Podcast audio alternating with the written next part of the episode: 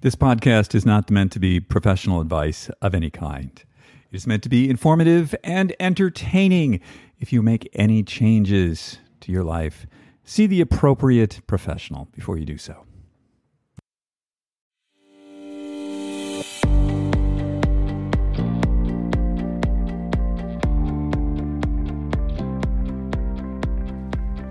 Hello, and welcome to Super Age. My name is David Harry Stewart. I'm the founder of Ageist.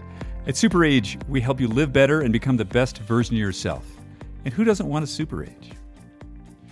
Welcome to episode 46 of the Super Age Show. This will be dropping on August the 4th, 2021. And probably like a lot of you out there, I've been watching the Olympics this week. And, you know, I have the, I watched them on Apple TV. And on Apple TV, you have the choice of either watching the primetime NBC feed or there's this other thing called just called NBC Sports and there's a menu of every single sport that's being played at the Olympics. And you know, like some of them are really obscure, or at least to me they are. Uh, women's team archery. I didn't know there was such a thing, but they're remarkable. Uh, you know, I find that watching some of these maybe less celebrated, less marquee sports, the athletes are in it you know purely for performance.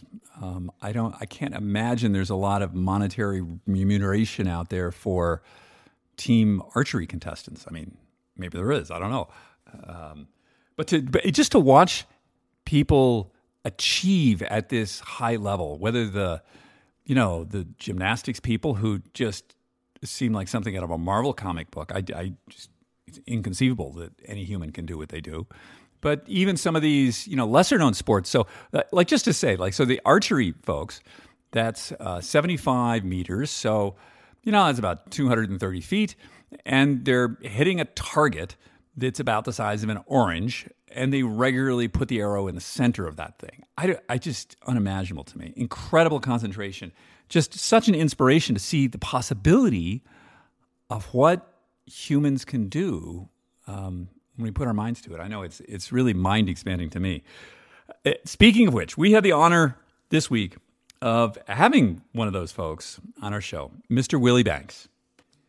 Willie competed in two Olympics, uh, wasn't able to compete in the 1980 Olympics because of the Moscow boycott.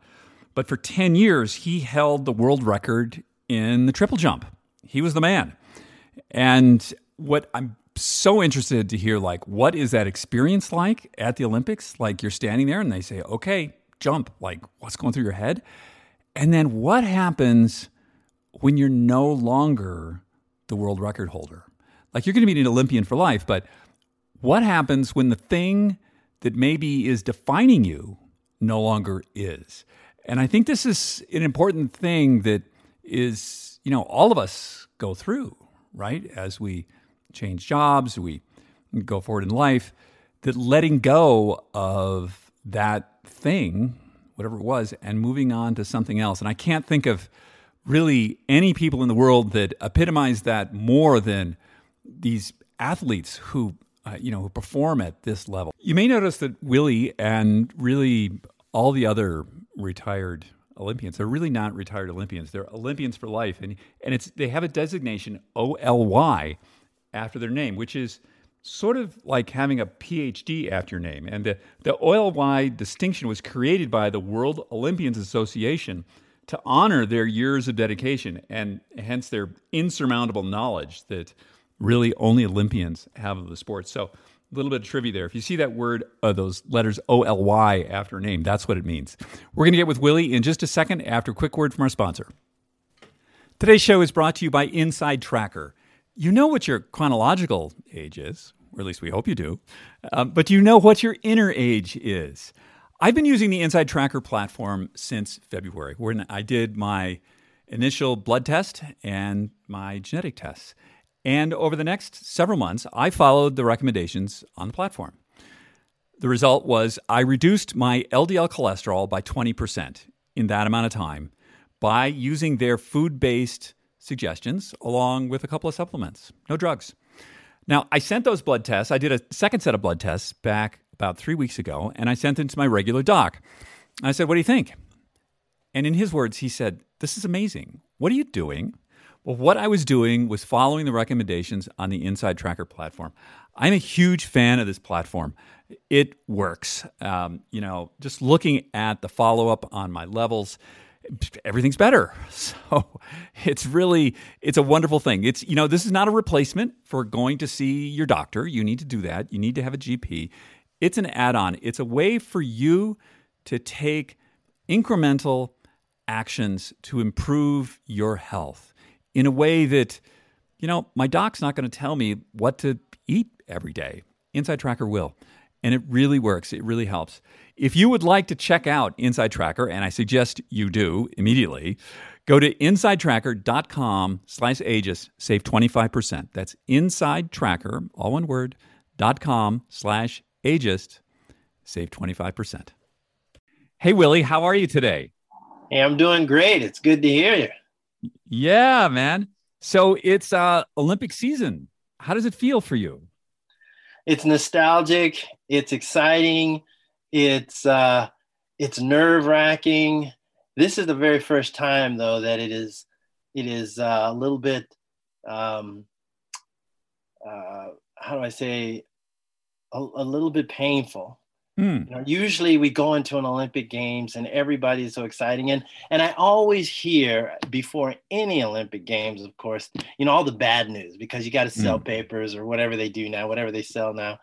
But this is the very first games where I go into it kind of thinking, oh well, it's going to be quite different than any other Olympic Games. Now, don't get me wrong, there have been other Olympic Games, especially uh, 1980, that made me absolutely sad. Mm. But this doesn't make me sad because the athletes are competing, but it does make me feel a little bit strange to not have the crowds and the, mm. the excitement of, of people, you know, meeting other people in the, in the, mm. um, in the village of the Olympic movement. Right. I I mean, uh, the Olympics is all about getting people together, but they can't really get together this time. exactly. so. And that's what makes it kind of strange, right? I yeah. Mean, I remember in 1976, I was uh, an alternate, but I didn't go. And my parents and my family, everybody drove to Montreal to see the game, and I sat at home. And when they came back and they talked about meeting people from all over the world and yeah. how much fun it was and, you know, doing all these great things. And I was like, yeah, yeah, that sounds cool. Well, in four years, I'm going to go and you won't be able to go because it's going to be in Moscow. And then 1980, we boycotted. And I'm like, oh. how bad of luck oh, do I no. have? Finally, in 84, it was the greatest Olympics of all time. So it made up for it. Wow. And so you went, um, you were in two Olympics, right? You were the. I, I competed in 2 uh-huh. I made uh, three. Three teams. count 1980 and yep. 76. I was fourth in the trials. Uh, so I was quote unquote an alternate, but you don't become an Olympian as an alternate. Um, and you were the world record holder for I was some the world record holder for 10 years. That's yeah from quite 70, something. From 85 to 95. And uh, you mentioned the the crowd earlier. So what's the effect for an athlete like yourself? I mean, you had a relationship with the crowd. I did. And tell me about that. I had a great relationship with the crowd, and in fact, a lot of people though complain because they say I gave uh, track and field a clap. And for those of you without dirty minds, you'll understand it's this kind of clap, but not the venereal type of clap and but you know people want to participate that's when yeah. you get like in basketball they call it the sixth man uh you know with the crowd uh yeah. the, we call it the home crowd because it plays a very important part in the success of performance of an athlete. It's like imagine you're a great rock star and there's no one listening to you in the audience what kind of rock star are you, right? It's the same thing with an athlete. What kind of athlete are you? So this is going to be a very difficult time for these athletes. Now, for me, I felt it even in 1984 because building into 1984, I created this clap. Now everybody does it. And the story's long and I could explain it, but I don't think you have enough time this time. Someday we will talk about it. Um, but going into 1984, I was I had a, a little bit of an injury and I was trying to get through it. And I thought, well, the crowd will get me through it because they've always done in the past. But I need to be connected to the crowd in order for that to happen. But they they instituted these rules where you couldn't leave a certain box. They really boxed us in so you couldn't go past the track. There were so many things that prevented me from connecting to the crowd, and uh, I didn't do well in those games. However, I was an Olympian. I had a great time. I went and did ABC radio comment color commentating for uh, during those games, and it was just a fantastic Olympic Games. Tell me, you know, what is it as an athlete, as an Olympian? Um, what is it for you being in the Olympics? Like, what is it? What's the? What does it mean to you? So everyone has a goal in life, or everyone has this dream, wish, whatever you want to call it. And to be able to actually accomplish that dream, wish, goal is an amazing thing for you personally. There's another part, though, when you're an Olympian that may not be the same for those people who accomplish those goals because when you're an Olympian, now you are part of an elite, uh, very, very um, private club of mm. individuals who are amazing, right? They're amazing people. They've done amazing things. They continue to do amazing things that are somewhat crazy, but mostly awesome, is how I, I like to think about it. So that to me is what happened when I became an Olympian. It was the same thing. It wasn't it wasn't quite the same, I'm sorry, as becoming a world record holder. At least not the first when I first did it. You know, I, I broke the world record and I celebrated. And then I woke up the next day and I said, I, I, I mean, not I didn't say anything. I just kind of sat there and I got shivers. You know, it's like, oh my God, I'd done something that no one in on earth has ever done before. You know, and that's kind of a, sh- a shaky thing. You're the best in on the planet. Exactly. It's extraordinary. It, it, it really is. But becoming an Olympian, it has the same type of of feel to it because mm. now you've done something that you've worked for so many years to become, and you've done it you, you've sacrificed so much to be able to become an Olympian, and then you become an Olympian, and and you will be an Olympian until, well, forever. Mm. So that's a cool feeling. Mm. You're you lose the world record. I've lost the world record, but I will never lose the fact that I'm a world record. I mean, I'm an Olympian. I I know a few Olympians. Yeah. And um, you guys are different. Uh. You're right. Let me just, you know, early on I said, you know, it, we're a little bit crazy. I mean, imagine when when I thought about it, I sat down and I I kind of added up all my training sessions and all my jumps, and I realized that I had jumped from California to New York. you know, Mark Spitz, he said he swam so much, he swam almost the equivalent of around the world. Right. What kind of cuckoo person does these things? Well, they're people that are dedicated and passionate about what they do and they love it and they get in and they just do it. Something that you can't even imagine.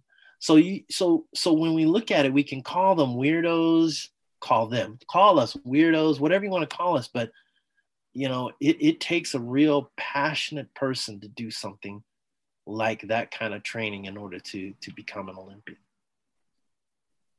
And so after, um, you know, after the Olympics, um, in fact, I just want to tell people I, I recently watched a video of you um, where you're at 65, you just high jumped five seven. So uh, are you, you are the champion high jumper at 65? Is that right? I have jumped I I have jumped higher than anyone 65 years or older in history. In history. So I love that, man. I love you're still competing. I love it. it hasn't gone away. And I love it. Didn't you do at 56? You also you cleared six foot, right? Yeah. Yeah. Yeah, yeah that's not that's no joke, man. Um, good for you. Thank you. so you. This, you know, you mentioned the word commitment. Yes. How does that play out in the rest of your life? Well, I think in several ways, you know, and I've always said this to people, you know, I took what I learned in my sports life and I tried to apply it to my non-sports life. And and what I learned is that I could do things that a lot of people couldn't do because of the type of focus and mental um, toughness that we learn as athletes. A lot of athletes know that they're mentally tough and that they can focus really well, but then they don't use that talent in other areas of their life. I went to law school and I remember people would sit in library with me and they'd be fiddling and looking around and drinking and I could just sit there for 3 straight hours and just focus on what I was doing. Just put all my focus into it. It's just it's it, it felt natural to me because that's what you have to do when you're an athlete is learn how to focus. We all have seen baseball pitchers, you know, where they they pitch a no hitter and no one sits near them. No one wants to be around them because they don't want to they don't want to what take the energy or take their focus away. But if you're a true athlete with that kind of focus nothing can break it. You just focus. That's what you do because you've trained yourself that way.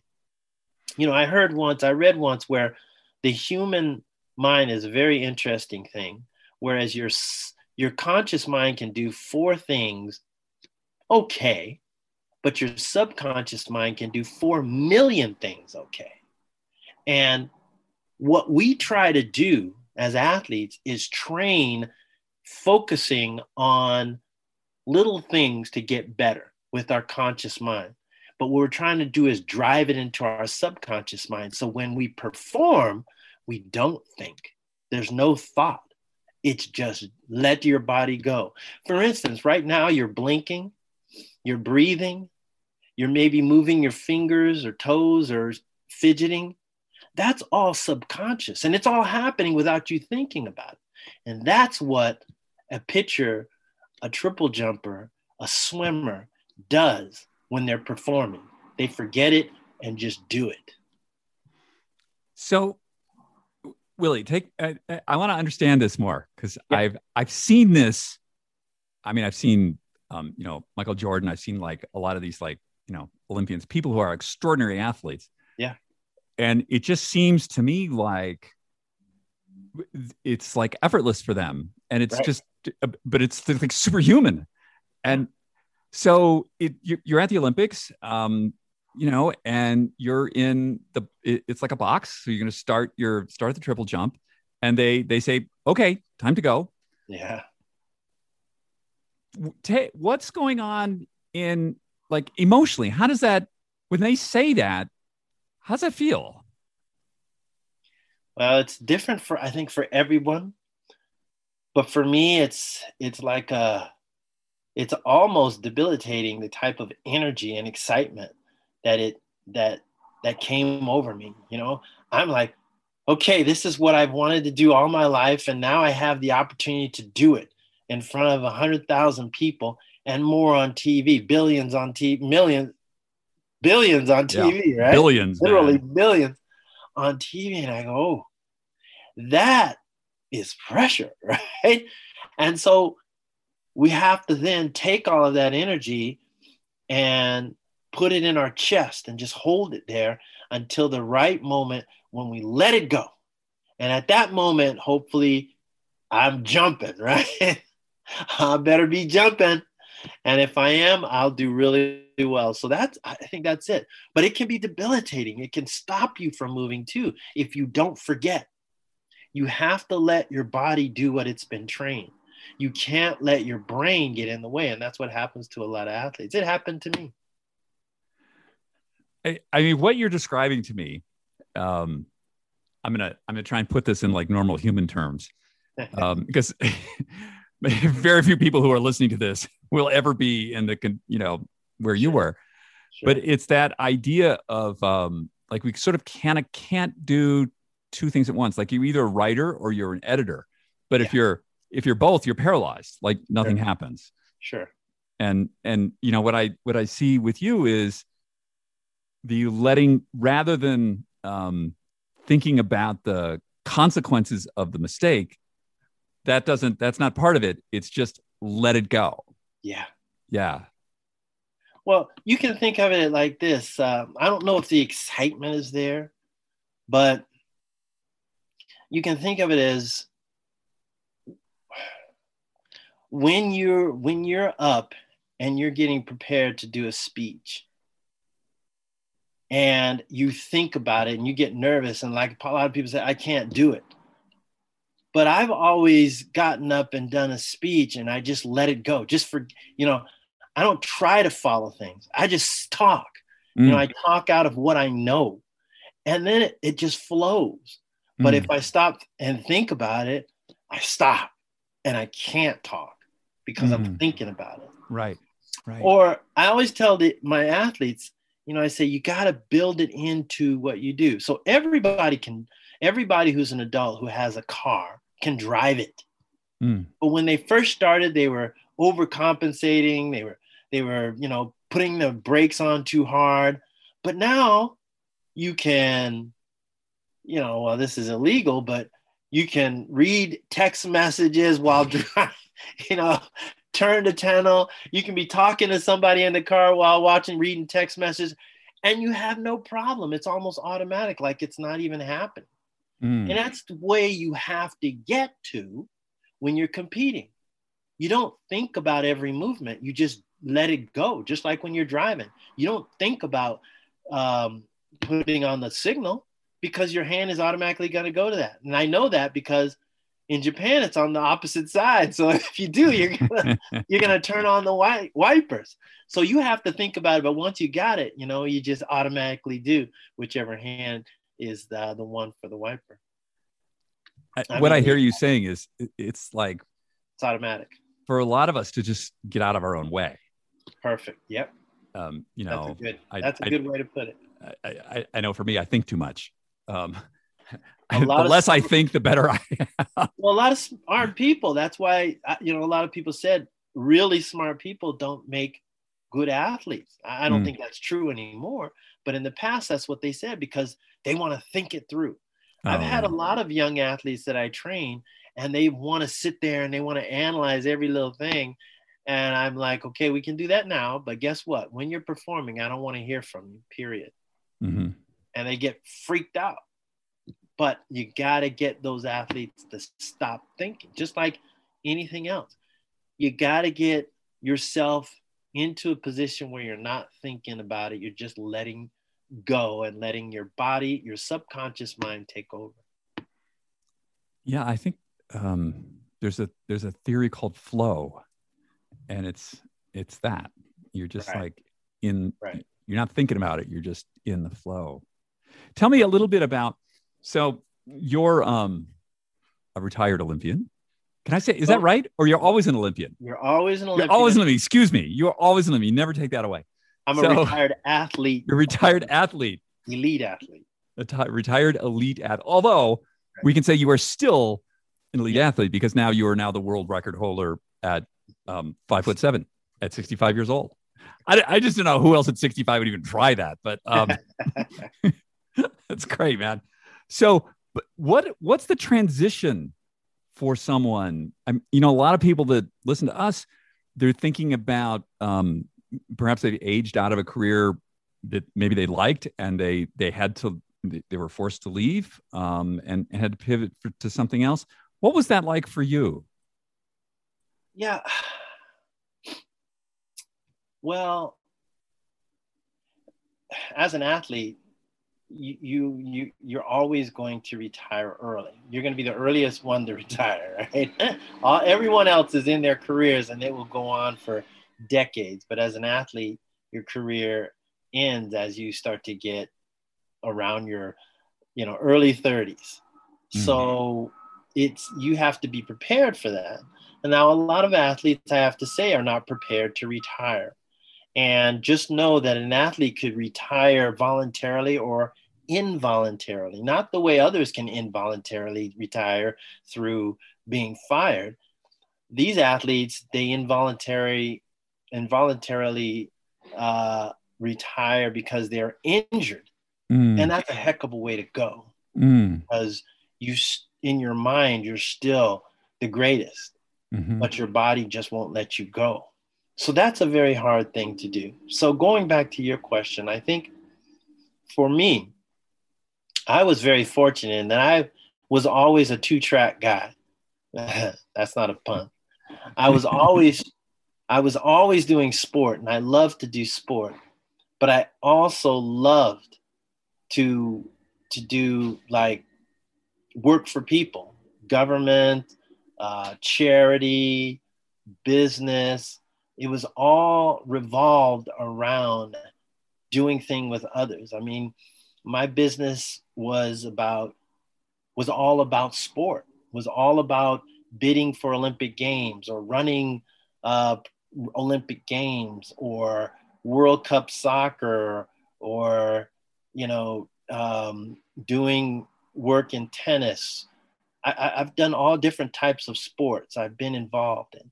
And now i do i trade with japan. I have uh, a lot of containers on the water all the time, going back and forth to Japan in sports uh, uh, facilities. Like I, I, am a distributor of field turf, which is artificial turf that you see in all the schools and all the professional um, sports facilities now.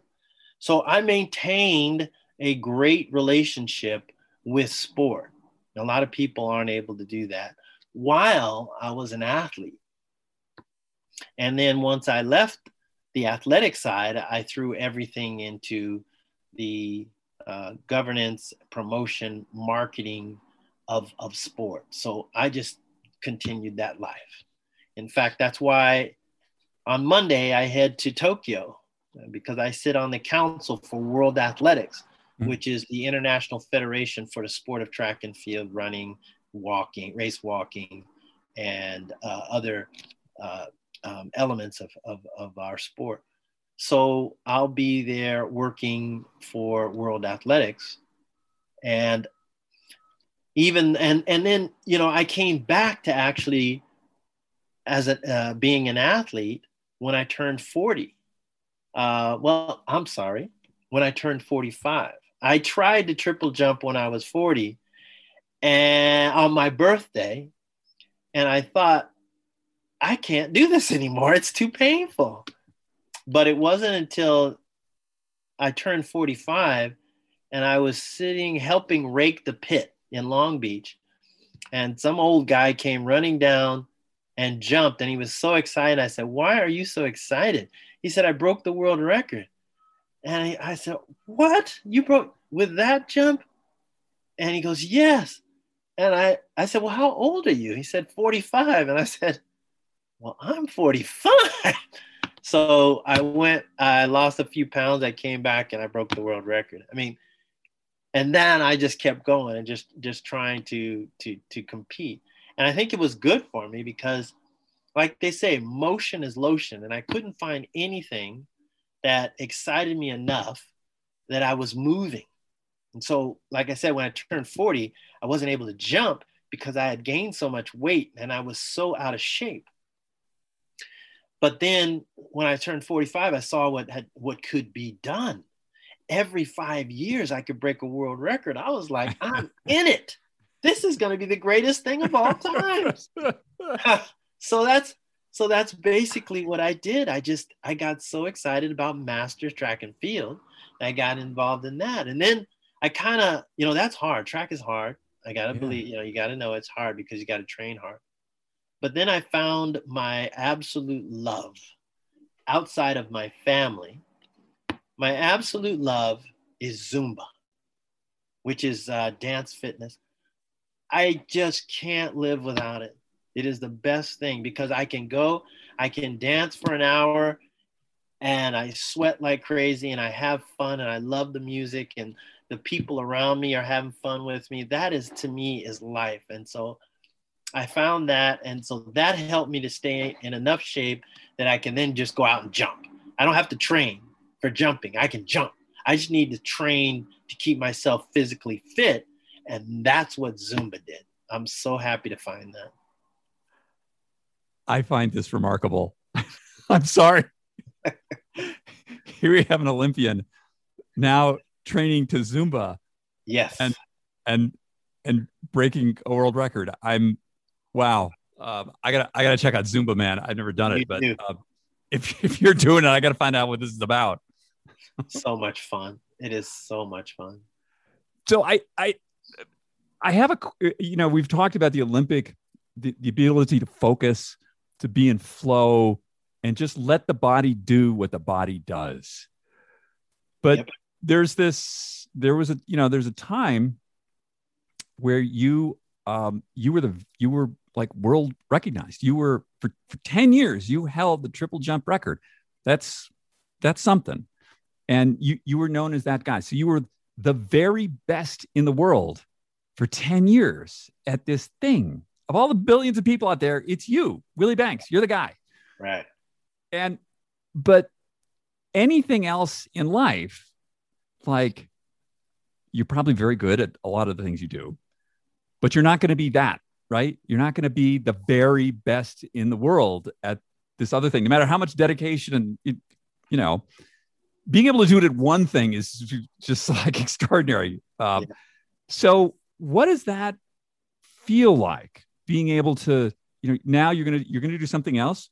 You're gonna do it very well, but you're not gonna be like that number one at it. Is that do you have? What's the adjustment there? It is a huge adjustment. so there's a lot to unpack in what you just said and, and the question that you just asked. We always have to put everything in perspective, right? So I set the world record in 85 and it was for me it was awesome. I just I, I mean now you know I'm bitching, right? I'm I'm walking around I'm a bitching dude, right? Uh, but I'm still me. I'm still this skinny guy.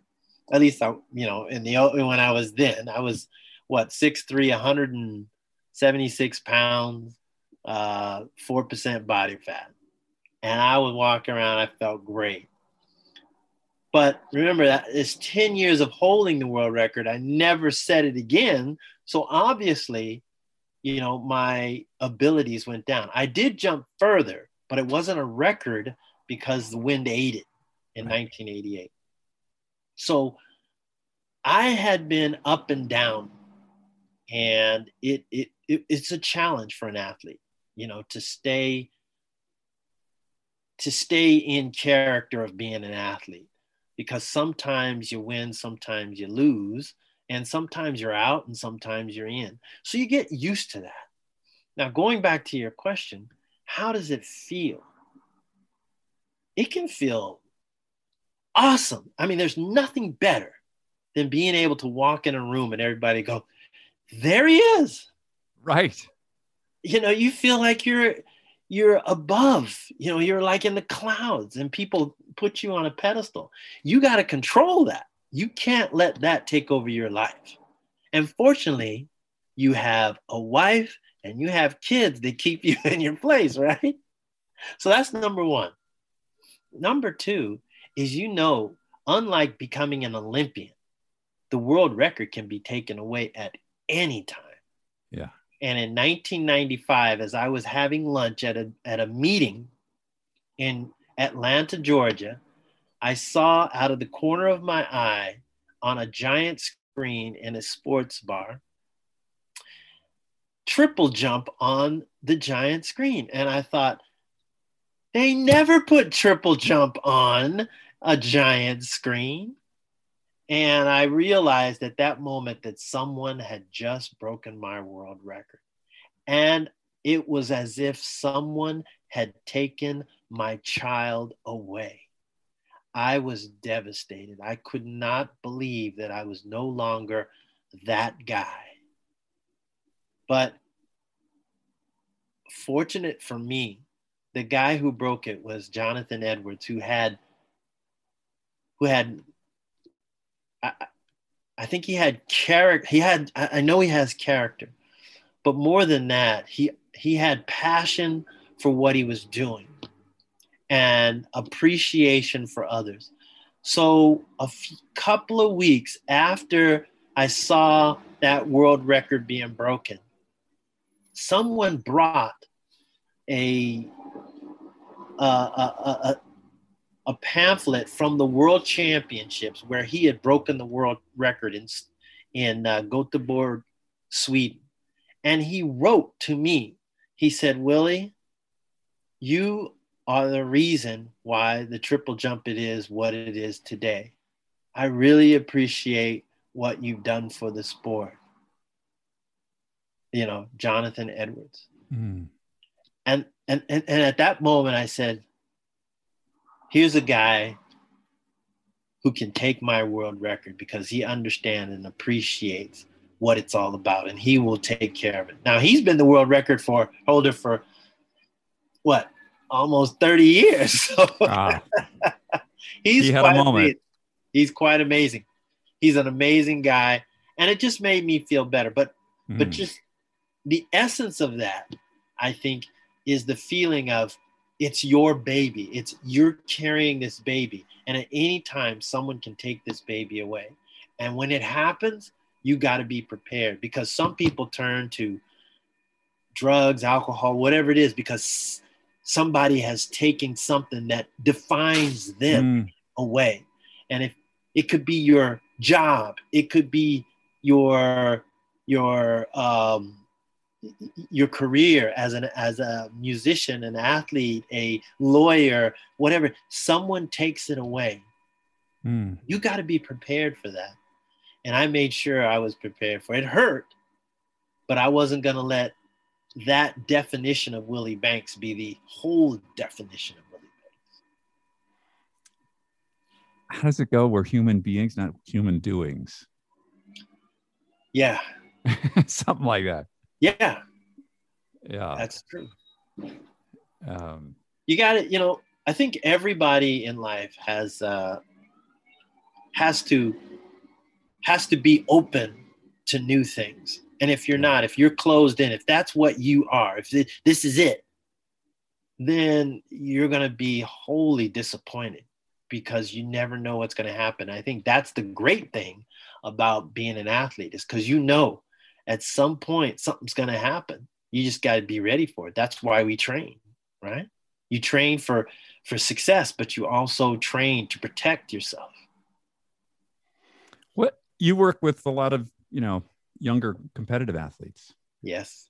What are you telling them well i think my first message is you know train to build in there's my puppy.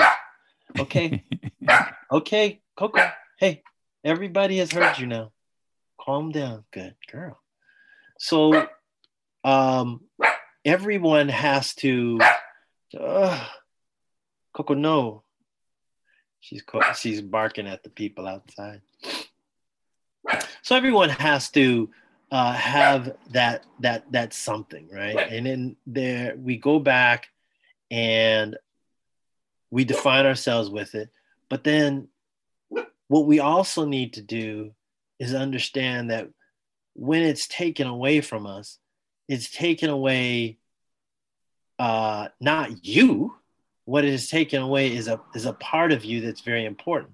But there are so many other parts of you that you have to recognize and that you have to take in and and start to groom that you may not have paid attention to because you had that one thing that was important. So I always kept that in mind. You know, always keep in mind that there's so many other things. There's my beautiful wife. There's my children. There's my my house. There's Zumba. You know, there's all these great things that I have in life that that I prefer to define me than that one thing.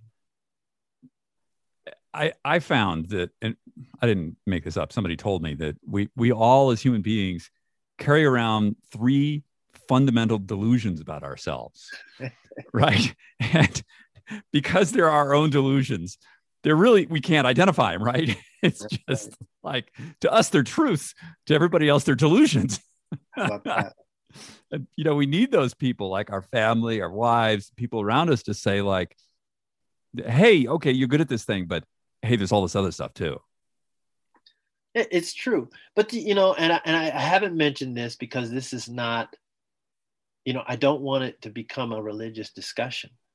But the one thing that I had is I had faith. I have a strong belief. Mm-hmm. And that kept me grounded. Yeah. Everybody and, and and I think that's important. You know, in my life, I've always gone around and told people there's three things. You know, three is just running my my my my life. You know, I'm William Augustus Banks the third. I'm a triple jumper. I was born in the month of March. All of these threes in my life.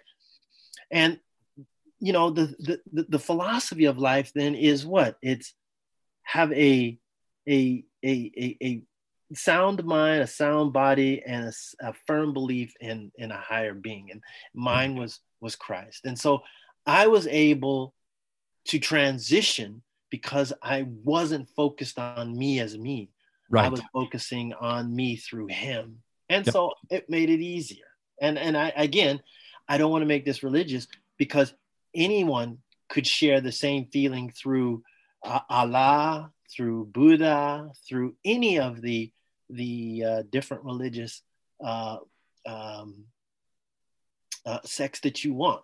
The whole idea is to not believe in just me, right?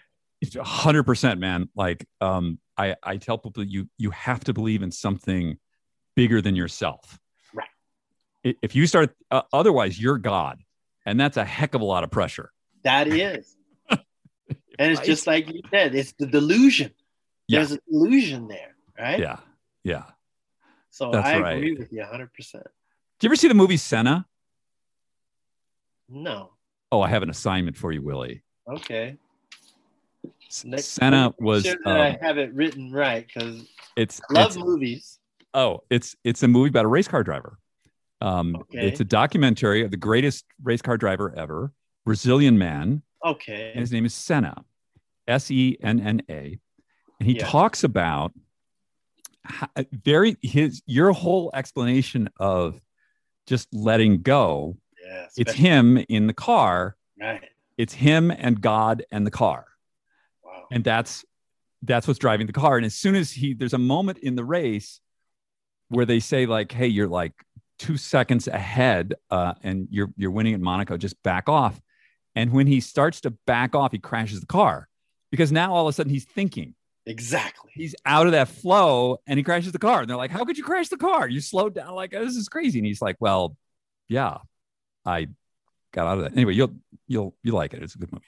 I um, would like that. You know, that's the perfect analogy. That really helps because a race car, I mean, that's you know that's split second you got to be if you think about it you're going to screw up you always have to let go in a race you absolutely have to let go in a race it's like anybody who has done um what was it, uh, the the e games if you're doing yeah. e you know if you're just thinking through it it goes like this but when you're in the flow like you said yeah your thumbs are just going and you're just you're on it and you, you there's no time to look you yeah. just split second things that you do and you're thinking ahead you know it's just so that's the real analogy is the race car driver is probably the best analogy because you got to be in or else you crash i'm i'm friends with another um, two sport olympian uh, dr jeff uh, spencer oh. and he says the the thinking mind is the slowest part of the whole thing how about like if you're right, like if you're gonna fall down, right. you don't think it through. No. No, you just you just put out your arm and roll. Like where'd that come from? Yeah. Um, it's just right. So exactly. Yeah, there's remember that commercial like years ago. It was like an anti-drug commercial. It said um, uh, a mind a mind on drugs is a terrible thing, and I often just think a mind is a terrible thing. That's true. It really is. It really is. Um, what would you like to say to you know our folks out there? Um, you know, tell maybe... me a little bit. First, tell me a little yeah. bit about your audience. Go ahead. Yeah. So, um, you know, I'm 62. Yeah. Um, uh, we're all about living better, longer, healthier. Um, and I think that, you know, one of the things that I, I love about you, Willie, is like you're not laying back saying, you know, there are two ways to look. You're either looking forward or you're looking back. And you have an amazing thing. You could just like hang out and look back. You're not looking, you know, you're just like, yeah, that happened. That was cool. But now you're looking forward, right? So our people are in that group. They look forward. That is awesome. Well, the first thing you said, you know, I I I really think that if you're moving, you're grooving. You know, motion is lotion. That to me is is the critical piece. You know, you don't have to move like me. You know, fast, jumping over things. But if you're walking, if you're, you know, riding a bike, if you're doing stuff like that, you're just gonna have such a better life. It's just because mm. you get to out and you get to see stuff and you get to do stuff. It's just so awesome. Now, not all of us will be as, you know, healthy, uh, you know, until we're a hundred, but that part of life when you are healthy, you need to take advantage of it and just really enjoy and keep moving. And pain, remember, pain is everybody's got pain. You know, mm. don't let the pain stop you from being who you are. Mm. You got to keep moving and you got to keep grooving to it. You just won't have the amplitude of movement. You know, the movements will start to slow down. But so long as you're going, you're going. The second thing that was really interesting is that, you know, if you're if you're in your 60s, that's usually when people start thinking retirement, right? Mm. But I always think of it, I always think of it as, you know, the next chapter. And I'm sure a lot of people think this, you know, the next mm-hmm. chapter. But I like to write my chapters with me being like doing something really fun. I love mm. fun. Mm.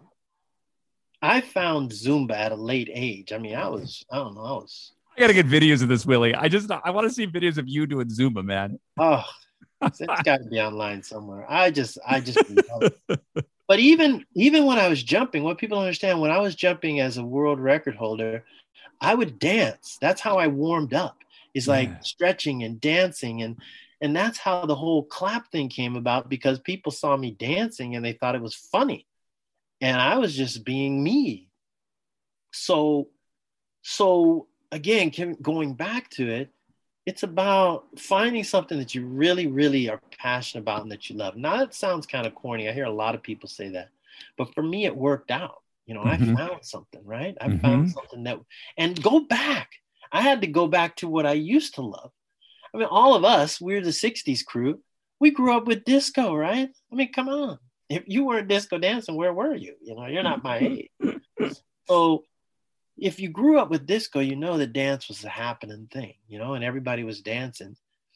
Um, so when I found this this thing, it just it just meant so much to me, and I just loved doing it. Now, I think the third thing, and what is powerful, is is we're very very fortunate to to be in this generation where we have the wherewithal, not only financial, but the mental wherewithal, the freedom to become who we are, whereas our parents didn't have the freedom to become who they were, right? So now we're we're a generation of freedom to be. We have the resources. We have, even if we don't have financial resources, we find the financial resource. We're riskier than our parents. We're healthier than our parents. So having that is is is like a gift. We just need to just keep it going. And the good thing about us is we are keeping it going. I just hope that people understand that. Don't get depressed about it because maybe you're not in the position you want to be. We got 30 more years because we're healthier than everybody else, right? So within 30 years, you could be something completely different. You just got to make that that challenge to yourself not think of what it is now, like this is the end. That's the way our parents were. We got 30 more years. I'm living to 90 something because I can, right? We know that we know how to eat, we know how to exercise, we know the drugs to take, we know everything is going to get us to that 90, 100, 120, whatever it is. So that keeps us happy. And if you can stay happy, you can do great things. And why do I say that? Because I'll never forget while I was jumping as an athlete, there was always one word, uh, one phrase that I said before I jumped every time because I knew if I felt good, I was going to jump well. And I always said to myself, I don't know where I got it from. I said, I hope I'm funny. And I would jump and I would do it well. You know, Willie, I've I've seen some of the old tapes um, and the photos and the smile. Yeah. There was always the huge smile, and it's still there, man. I love that. well, that's how your body relaxes is smiling. That's why I thought, gosh, hope I'm funny. And then the smile would come and then I would go. somebody, you know, somebody other athletes like in, you know, in the, a lot of the jumping sports, they're not smiling. Um, no, they're like, they look like they're like, you know, playing like chess master game or something. And then I would see pictures of you. You're just like having the time of your life. It's awesome. Well, that was, you know, it's supposed to be fun, right? If it's yeah. not fun, why would I do that? That's that's right. my, that's my motto. Why am I going to do something I don't like to do? Oh, Willie, this has been a joy. When do, when do you leave for Tokyo? Monday. Whoa. Wait. Oh. Oh, yay. My test is negative. Well, didn't you have, wait, wait, before we get off the, the call here, you, uh, yeah, I see your test that negative. COVID 19, right. But you had COVID. Didn't you have COVID earlier this year? Yes, I did. You can't hang get it. I got to take a picture of this. Just uh, all right. Hang on a second. I'm yeah, man. I'll be right with you. I got to make sure I get this. I don't want to lose this. This is awesome. That is my ticket to to Tokyo. So just hold that question. I'm almost done. Let me just get this zip. Life is good.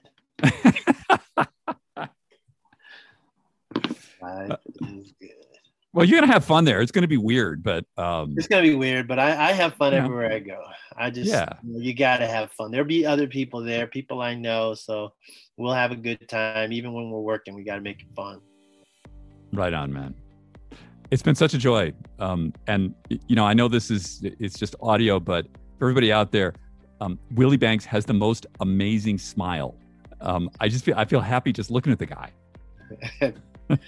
David. I really appreciate it, buddy. It's been great speaking to you today, Willie. Take care. All Have right. fun in Tokyo, man. All right. Take care. Mm, all Bye-bye. the best. Bye. Thank you all for joining us on the show today. It's great to have you with us. And Willie Banks, what a joyful human being. Um, just love his spirit. And if you have a chance, you know, Google some of his past performances back in the 80s when he was competing. Um, he, you know, he's the happiest guy in the stadium. Amazing. Uh, hey, please leave us a rating and leave us a comment. We love comments. Why do we love comments?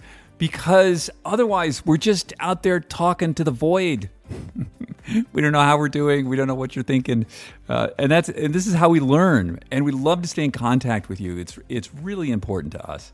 If, if but if you want to send me a, a message directly, David at superage.com, hit me up and I will respond to you personally. Everyone, have a wonderful week. Uh, bring some of that Willie Banks joy into your life and maybe into the life of others. And we'll see you next week. Take care now.